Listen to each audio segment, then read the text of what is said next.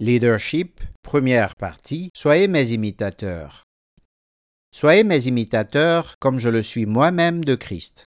Serais-tu capable de dire cela?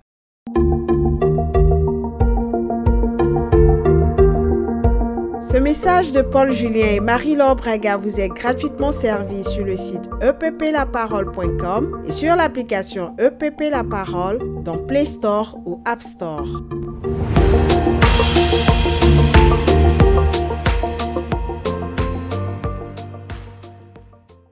Cette exhortation de l'apôtre Paul en 1 Corinthiens 11, verset 1, Soyez mes imitateurs comme je le suis moi-même de Christ, est l'essence du leadership chrétien. Elle est au cœur de la fonction de faire et de former des disciples de Jésus-Christ. On comprend donc pourquoi l'apôtre Paul disait souvent cela. En effet, il exhorte les chrétiens de Corinthe par deux fois et ceux de Philippe à être ses imitateurs. Quant aux disciples de Thessalonique, il constate avec joie qu'ils ont été ses imitateurs et les imitateurs du Seigneur. Or, ces paroles de Paul peuvent paraître audacieuses et intimidantes. Elles sonnent toutefois comme un défi que chaque leader chrétien doit pouvoir relever. Examinons alors de près le contexte de ces déclarations et nous pourrons ainsi en tirer trois clés qui nous permettront d'imiter Paul et son leadership. Premièrement, enseignement. Paul est attaché à l'évangile de Jésus-Christ qui sauve et transforme. Deuxièmement, exemple. Paul est un modèle de persévérance dans l'expérience et l'expression du salut. Et troisièmement, enfin, envoyé. Comme il a été préparé et envoyé, Paul prépare et envoie d'autres pour Christ. Examinons donc point par point ces trois clés du leadership de Paul que nous abordons dans cette étude. Première clé, enseignement. Lorsqu'il exhorte les chrétiens de Corinthe à l'imiter, Paul évoque en 1 Corinthiens 4, versets 16 à 17, deux éléments clés. Premièrement, ses voies, c'est-à-dire sa conduite, qui est conforme à son enseignement, et deuxièmement, son enseignement, qui est constant dans toutes les églises. Et quel est l'enseignement de Paul? Son enseignement, c'est l'évangile de Jésus-Christ, comme il le rappelle aux Corinthiens.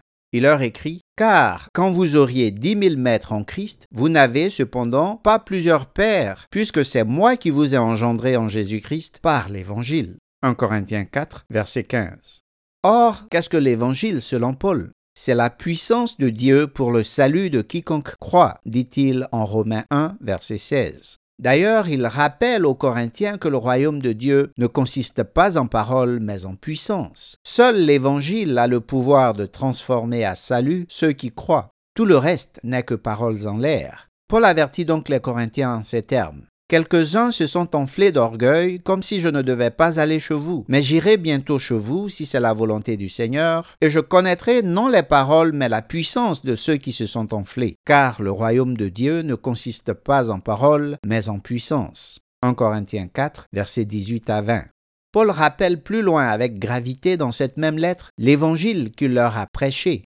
Il dit, Je vous rappelle, frères, l'évangile que je vous ai annoncé, que vous avez reçu, dans lequel vous avez persévéré et par lequel vous êtes sauvés, si vous le retenez tel que je vous l'ai annoncé. Autrement, vous auriez cru en vain. Je vous ai enseigné avant tout, comme je l'avais aussi reçu, que Christ est mort pour nos péchés selon les Écritures, qu'il a été enseveli et qu'il est ressuscité le troisième jour selon les Écritures, et qu'il est apparu à Céphas, puis aux douze. Ensuite, il est apparu à plus de 500 frères à la fois, dont la plupart sont encore vivants et dont quelques-uns sont morts. Ensuite, il est apparu à Jacques, puis à tous les apôtres. Après eux tous, il m'est aussi apparu à moi comme à l'avorton.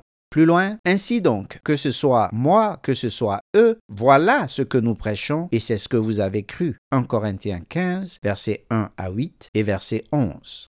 Et toi, quel évangile as-tu cru et quel évangile prêches-tu? Voyons à présent la deuxième clé du leadership de Paul que nous abordons dans cette étude. Exemple.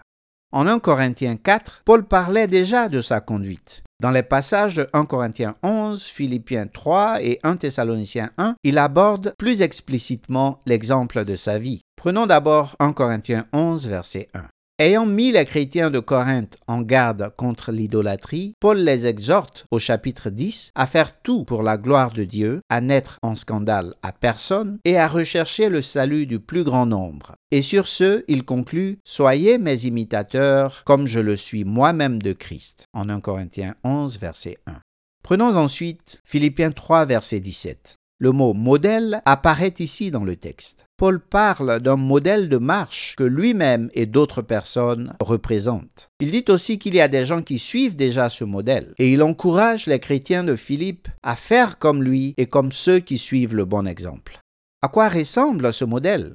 Au verset 18 et 19, Paul donne aux Philippiens l'exemple à ne pas suivre. Il déclare Car il en est plusieurs qui marchent en ennemis de la croix de Christ, je vous en ai souvent parlé, et j'en parle maintenant encore en pleurant. Leur fin sera la perdition. Ils ont pour Dieu leur ventre, ils mettent leur gloire dans ce qui fait leur honte, ils ne pensent qu'aux choses de la terre. À l'inverse, Paul décrit le modèle de sa marche au verset 8 à 11. Il écrit Et même je regarde toute chose comme une perte à cause de l'excellence de la connaissance de Jésus-Christ mon Seigneur, pour lequel j'ai renoncé à tout, et je les regarde comme de la boue, afin de gagner Christ et d'être trouvé en lui, non avec ma justice, celle qui vient de la loi, mais avec celle qui s'obtient par la foi en Christ, la justice qui vient de Dieu par la foi, afin de connaître Christ et la puissance de sa résurrection et la communion de ses souffrances, en devenant conforme à lui dans sa mort pour parvenir, si je puis, à la résurrection d'entre les morts. Comme pour le contexte de 1 Corinthiens 11, verset 1, on voit ici que le modèle est intimement lié à l'expérience et à l'expression du salut en Jésus-Christ.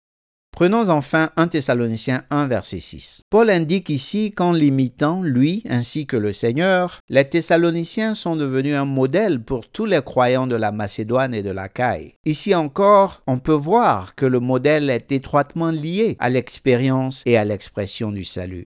Il écrit, Et vous-même vous avez été mes imitateurs et ceux du Seigneur en recevant la parole au milieu de beaucoup de tribulations avec la joie du Saint-Esprit. Non seulement, en effet, la parole du Seigneur a retenti de chez vous dans la Macédoine et dans la Caille, mais votre foi en Dieu s'est fait connaître en tout lieu de telle manière que nous n'avons pas besoin d'en parler. 1 Thessaloniciens 1, versets 7 à 8. Autrement dit, bien-aimés Thessaloniciens, votre foi est si parlante qu'il n'est pas nécessaire d'en parler. Et toi, quelle expérience et quelle expression du salut montres-tu en exemple?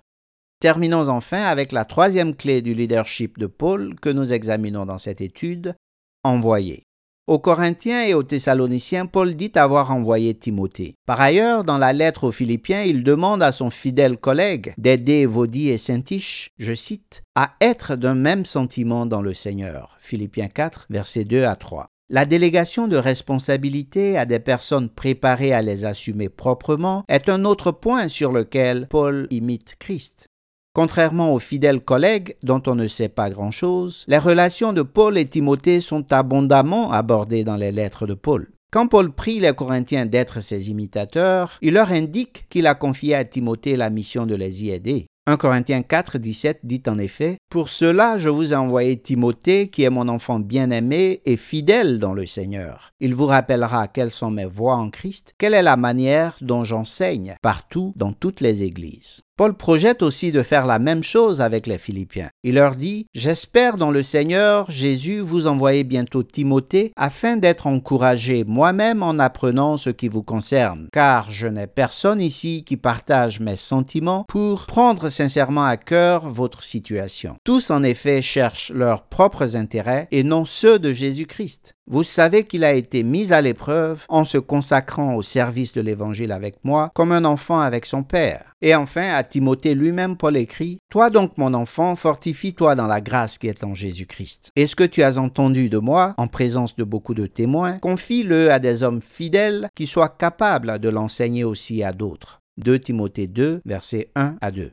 Comme Christ, son Seigneur, Paul a reproduit des leaders capables de veiller aux intérêts de Dieu et d'étendre le royaume de Dieu à la chaîne.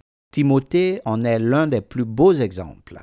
Et toi, prépares-tu des personnes que tu peux envoyer défendre les intérêts de Christ et étendre son royaume à la chaîne? En résumé, retenons que, premièrement, imiter Christ et amener d'autres à nous imiter en cela est l'essence du leadership chrétien. Deuxièmement, nous devons imiter Paul dans son attachement à l'évangile de Jésus-Christ. Troisièmement, il nous faut imiter Paul dans son exemple de passion pour son propre salut et pour le salut des autres. Et quatrièmement, enfin, il est impérieux d'imiter Paul en préparant des leaders qui aiment Christ et qui sont capables de défendre ses intérêts et d'étendre son royaume à la chaîne. Que Dieu te bénisse et à la prochaine pour Leadership, deuxième partie, Jésus-Christ est le modèle parfait. Continuez d'étudier, pratiquer et partager la parole de Jésus-Christ jusqu'à son retour.